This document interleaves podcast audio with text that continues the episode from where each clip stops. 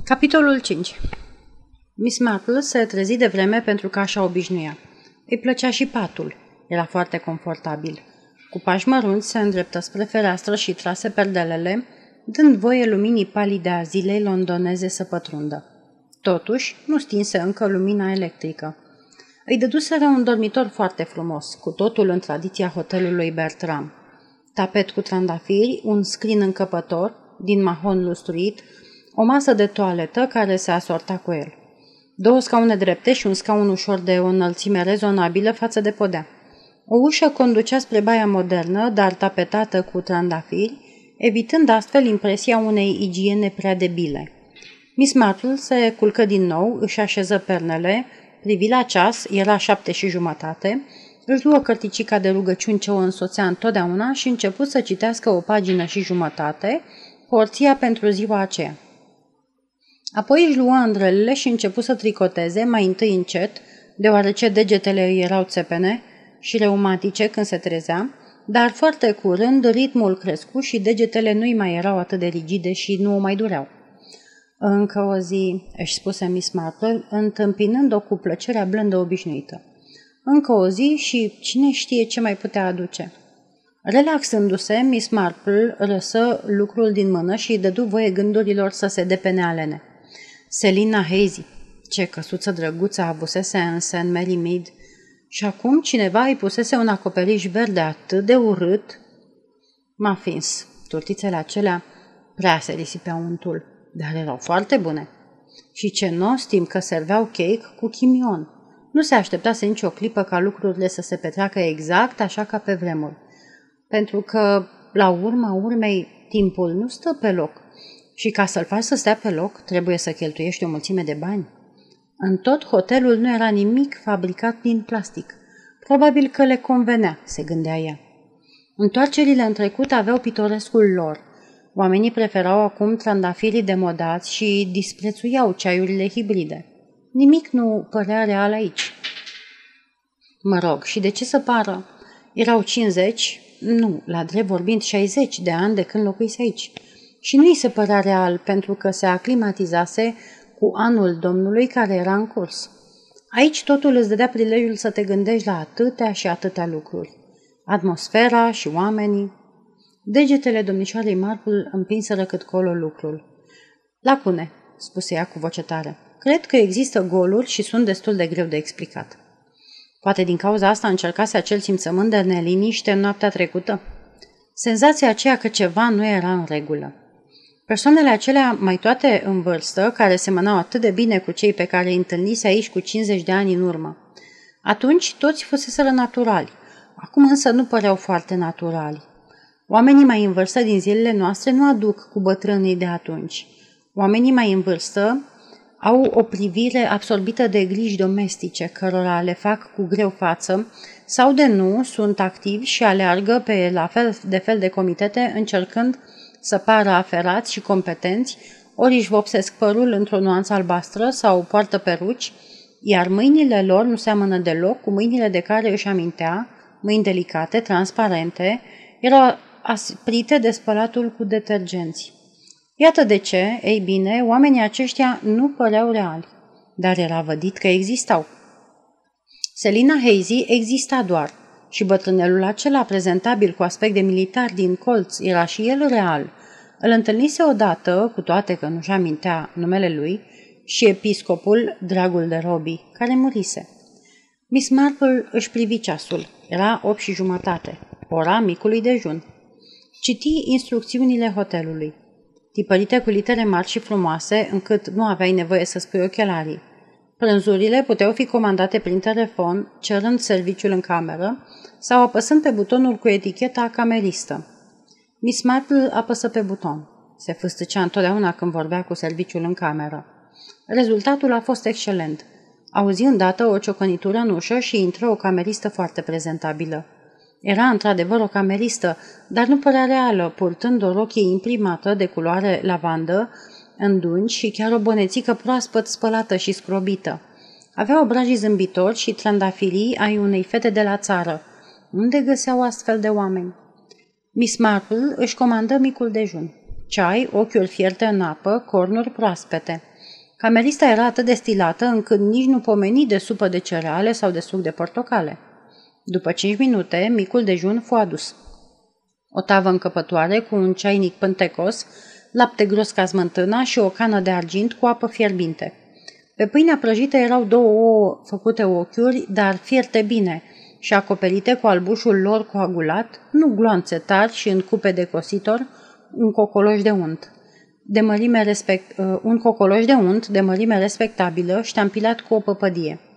Marmeladă, miere și gem de căpșuni. Cornuri cu aspect delicios, nu din acelea tari și cu miez ca hârtia, miroseau a pâine proaspătă, cel mai delicios miros din lume. Mai era un măr, o pară și o banană. Delicat, dar cu încredere, Miss Marple a înfipt cuțitul. N-a fost dezamăgită. Sâșni un gălbenuș bogat și galben roșcat, gros ca o cremă. Ouă adevărate. Totul era fierbinte. Nici ea nu l-ar fi pregătit mai bine, dar ce bine că nu trebuise să-l pregătească. Îi fusese adus, nu ca unei regine, ci parcă ar fi fost o doamnă de vârstă mijlocie care locuia într-un hotel bun și nu prea scump. De fapt, ca și cum ar fi fost în 1909. Miss Marple rosti tare această apreciere și camerista răspunse zâmbind. O, oh, da, doamnă, bucătarul e foarte meticulos în privința micului dejun. Miss Marple o studie cu admirație. Hotelul Bertram putea într-adevăr să facă minuni. O cameristă adevărată. Miss Marple o ciupi pe ascuns de brațul stâng. Ești de mult aici?" o întrebă ea. Mai bine de trei ani, doamnă. Și înainte de a veni aici? Am fost la un hotel, la Eastbourne, foarte modern și la curent cu toate, dar eu prefer un hotel de modă veche, ca acesta. Miss Marple sorbi din ceai. Își dădu seama că fredonează vag niște cuvinte dintr-un cântec uitat de demult. Oh, unde ai fost o viață întreagă? Camerista o privea cam uluită. Mi-am amintit un cântec vechi, ciripi Miss Marple scuzându-se. Era foarte răspândit pe vremuri. Și iar începu să fredoneze. Oh, unde ai fost o viață întreagă? Îl știi, poate?" o întrebă ea pe cameristă. Nu-l știu. Camerista părea că vrea să se scuze. E drept, e prea vechi pentru dumneata, spuse Miss Marple. Ei bine, ți amintești o mulțime de lucruri într-un loc ca ăsta. Da, doamnă, cred că multe din doamnele care stau aici simt ceea ce simțiți dumneavoastră. De asta și vin aici, cred, spuse Miss Marple. Camerista ieși. Se vedea că era obișnuită cu doamnele în vârstă, vorbărețe și cu amintiri. Miss Marple își termină micul dejun și se sculă alene. Își făcuse planul să-și petreacă dimineața plăcut, târguind. Nu prea mult, ca să nu se obosească. Pe Oxford Street azi poate și mâine la Knightsbridge. Continuă să-și facă planuri fericite. Era aproape ora 10 când ieși din camera ei de plin îmbrăcată. Pălărie, mănuș, umbrelă, în cazul când, cu toate că vremea era frumoasă, poșetă și cea mai frumoasă geantă pentru târguieli. A doua ușă de pe coridor se deschise brusc și cineva scoase capul. Era Bess Sedwick. Se retrase, retrase apoi în cameră și trânti ușa tare. Miss Marple coborâ scările mirându-se. Prefera să meargă pe scări și nu cu liftul dimineața. Asta o ajuta să se simtă mai suplă. Dar își încetini din ce în ce pașii și se opri. Când colonelul Lascom trecu prin coridor, ieșind din camera sa, se deschise brusc o ușă în vârful scărilor și Lady Sedwick îi vorbi. Iată că ai apărut în sfârșit. Te-am pândit, așteptând să mă năpustesc asupra dumitale. Unde putem merge să stăm de vorbă? Adică, fără să dăm în fiecare secundă peste vreuna dintre pisicuțele bătrâne. Ca să spun drept, Bes, nu prea știu. Cred că la mezanin e un fel de cameră pentru scris scrisori. Mai bine vino aici la mine. Acum, repede, până nu prinde de veste camerista. Fără a fi prea încântat, colonelul Lascomb trecu pragul și închise ușa bine în urma lui. Nu mi-aș fi închipuit că ai putea locui aici, Bes. N-am avut habar că ești aici. Cred că n-ai știut. Vreau să spun, n-aș fi adus-o niciodată pe Elvira aici. Știi că e aici? Da, am văzut-o cu dumneata seara trecută. Eu însă nu știam că era aici. Pare un loc atât de nepotrivit pentru tine. Nu văd de ce, spuse Bess Sedwick repede și rece. E de departe cel mai confortabil hotel din Londra. De ce n-aș locui aici? Trebuie să înțelegi că eu n-am avut habar de, vreau să spun, Ea îl privi și începu să râdă. Era gata de plecare, îmbrăcată într-un taior de culoare închisă, bine croit, și purta o bluză de un verde strălucitor ca smaraldul. Era veselă și foarte vioaie. Față de ea, colonelul Lascom părea ofilit și foarte bătrân. Dragul meu, Derek, nu face o mută atât de îngrijorată. Nu te acuz că ai vrea să înscenezi o întâlnire sentimentală între mamă și fică. Se întâmplă uneori ca oamenii să se întâlnească în locurile cele mai neobișnuite. Dar trebuie să o scoți pe Elvira de aici, Derek. Trebuie să o scoți imediat din acest hotel. Azi. Să știi că pleacă. Vreau să spun, am adus-o aici numai pentru o noapte sau două. Să vadă un spectacol sau mai știu eu ce. Pleacă mâine la familia Melford, la țară. Biata fată, ce plictisitor pentru ea. Lascomb o privi îngrijorat. Crezi că se va plictisi? Lui Bes îi fumilă de el. Poate că nu. După viața severă din Italia, poate va găsi chiar că e teribil de interesant. Lascomb își adună tot curajul și spuse. Uite ce e Bes. Am fost uimit că te găsesc aici, dar nu crezi că ar putea fi într-un fel opera destinului? Cred că ar fi un prilej, nu-mi închipui că dai seama ce ar simți fata. Ce vrei să spui, Derek? Uite, ești doar mama ei, știi asta. Desigur că sunt mama ei, e fica mea. Și la ce ne-a slujit asta și ei și mie sau la ce ne va sluji de acum încolo? Nu poți fi atât de sigură. Cred, cred că ea simte nevoia unei mame. Ce te face să crezi asta? Se răsti Bess Sedwick. A spus ceva ieri. M-a întrebat unde ești, ce faci. Bess Sedwick se îndreptă spre fereastră. Stătu acolo o clipă, bătând ușor cu degetul în geam. Ești atât de drăguț, Derek, spuse ea. Ai idei atât de frumoase, dar nu merg, sărmanul meu înger păzitor. Trebuie să fii convins. Ideile tale nu sunt potrivite și ar putea fi primejdioase. Haide, de, Bes, primejdioase. Da, da, da, primejdioase. Eu sunt primejdioasă. Am fost întotdeauna primejdioasă.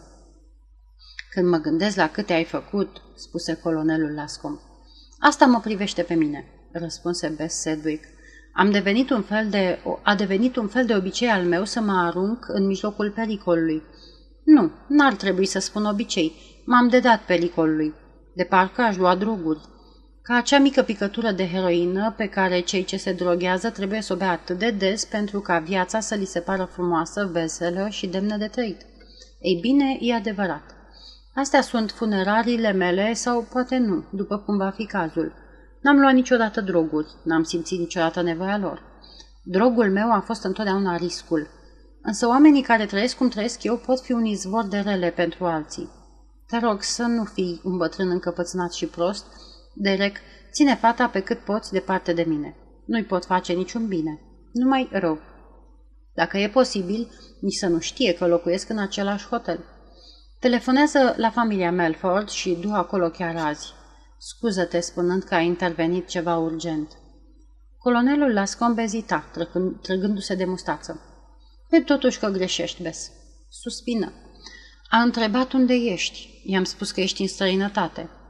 Voi fi peste 12 ore, așa că se potrivește perfect. Se apropie de el, îl sărută pe vârful bărbiei, îl făcu să se întoarcă de parcă voia să se joace de-a bava oarba cu el, deschise ușa și îl împinse cu blândețe afară pe coridor. Când ușa se închise în urma lui, colonelul la scump zări o bătrânică ce tocmai urca scările. Bombănea de una singură și căuta ceva în poșete. Vai de mine, cred că am lăsat-o în cameră. Vai de mine. Trecu pe lângă colonelul Lascomb în aparență fără a-i da atenție, dar, în timp ce el cobora scările, Miss Marple se opri la ușa camerei ei și aruncă o privire străpungătoare. Se uita apoi spre ușa lui Besedwick. Aha, deci pe el îl aștepta își spuse Miss Marple. Mă întreb de ce. Canonicul Pennyfather, după ce mai prinsese puteri la micul dejun, traversă holul, își aminti că trebuie să lase cheia la recepție, ieși prin ușa turnantă și se lăsă băgat într-un taxi de către comisionarul irlandez, a cărui slujbă era să facă asemenea servicii. În ce direcție, domnule?" Vai, dragă," spuse canonicul Pennyfather, subit întristat. Stai să văd, unde mă duceam oare?" Traficul de pe Pond Street se opri timp de câteva minute, în vreme ce canonicul Pennyfather și comisionarul dezbăteau această chestiune încălcită. În sfârșit, canonicul a avut o iluminare și taxiul se îndreptă spre British Museum.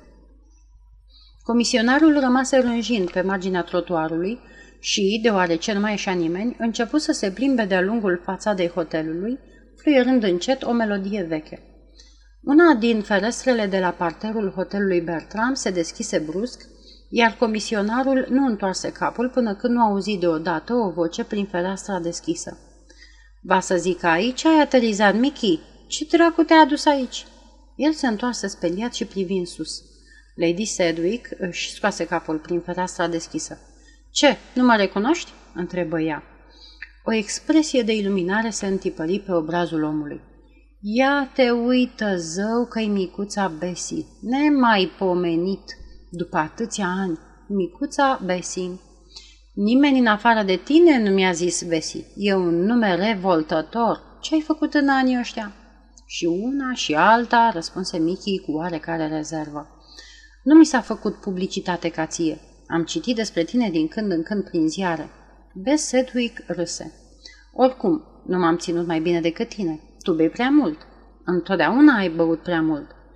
Te-ai ținut bine fiindcă ai fost plină de bani. Ție nu ți-ar fi ajutat banii. Ai fi băut și mai mult și te-ai fi dus dracului de-a binelea. Da, da, chiar așa. Ce cauți aici? Asta aș vrea să știu. Cum de te-au angajat într-un loc ca ăsta? Aveam nevoie de slujbă. Le aveam pe astea. Mâna lui se plimbă peste șirul de decorații. Da, înțeleg. Ea căzut pe gânduri. Sper că sunt autentice, nu? Sigur că sunt. De ce n-ar fi? O, te cred. Ai avut întotdeauna curaj. Ai fost întotdeauna un bun luptător. Da, armata îți convenea. De asta sunt sigură.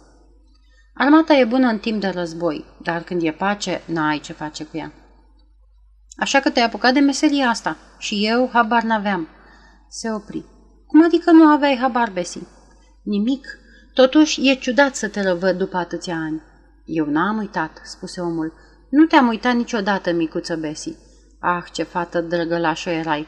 O fetiță dulce de tot. O proastă folisită, asta am fost, spuse Lady Sedwick. Asta cam așa nu prea aveai minte. Dacă aveai, nu te-ai fi încurcat cu mine. Ce îndemânatică erai cu caii. Îți amintești de ea pe aceea? Cum o chema oare?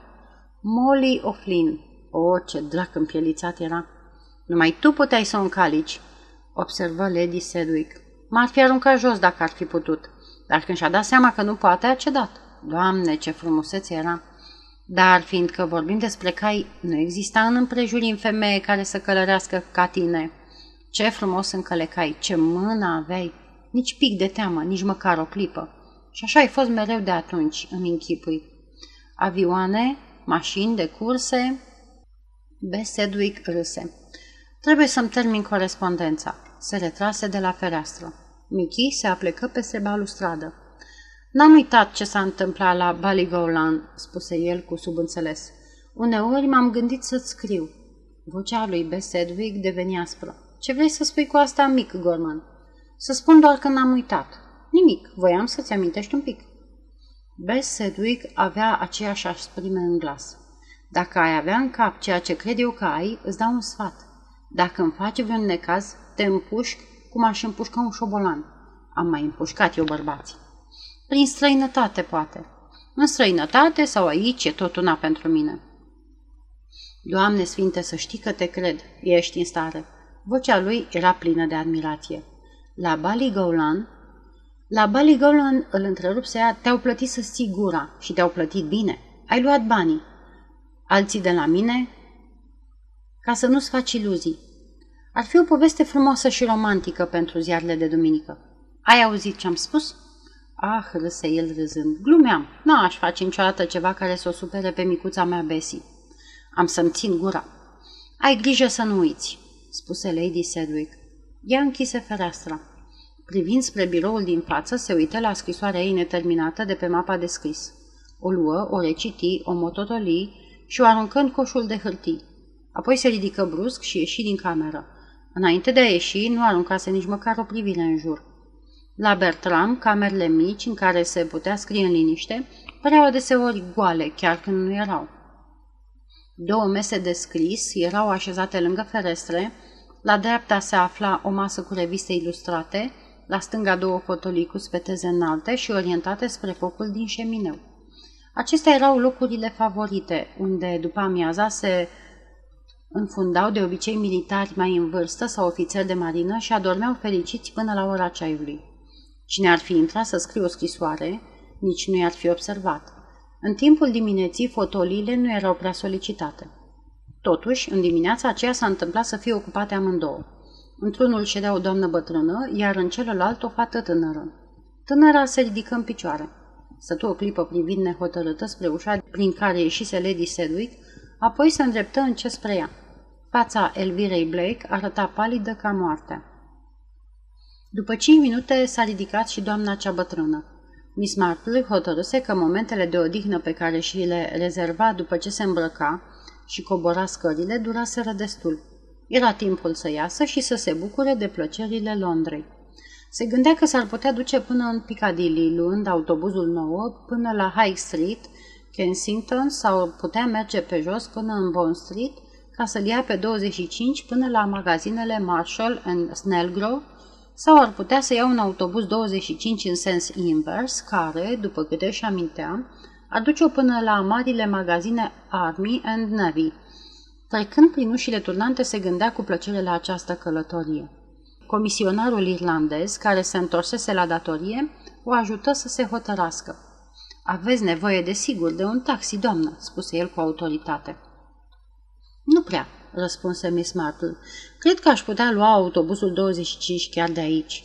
Sau pot să-l iau pe doi din Park Lane. N-aveți nevoie de autobuz, spuse comisionarul cu hotărâre. E periculos să te cațeri în autobuz când ești puțin mai în vârstă. Când pornesc sau opresc, te zdruncină de te aruncă jos. Șoferii ăștia n-au pic de inimă. Lăsați, fluier un taxi și puteți merge oriunde doriți, ca o regină. Miss Marple se gândi și consimți. Ai dreptate, spuse ea. Poate că e mai bine să iau un taxi. Comisionarul nu a avut nevoie să fluiere. Porni din degete și a apărut ca prin minune un taxi. Cu mare grijă o ajută pe Miss Marple să se urce. Ea se hotărâ pe loc să viziteze magazinul Robinson și Cleaver și să admire sorturile de cearceafuri de pânză veritabilă. Ședea fericită în taxi și se simțea într-adevăr ca o regină, așa cum îi promisese comisionarul.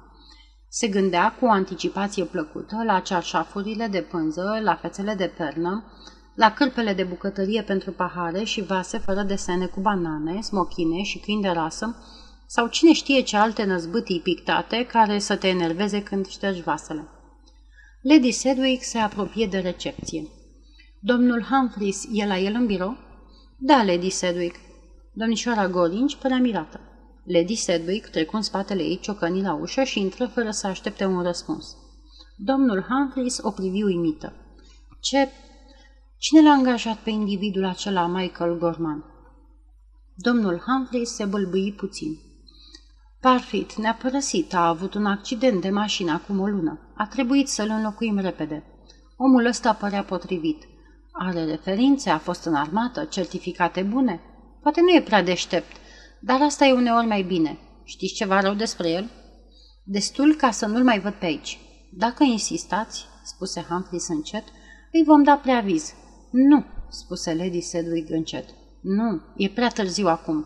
N-are importanță.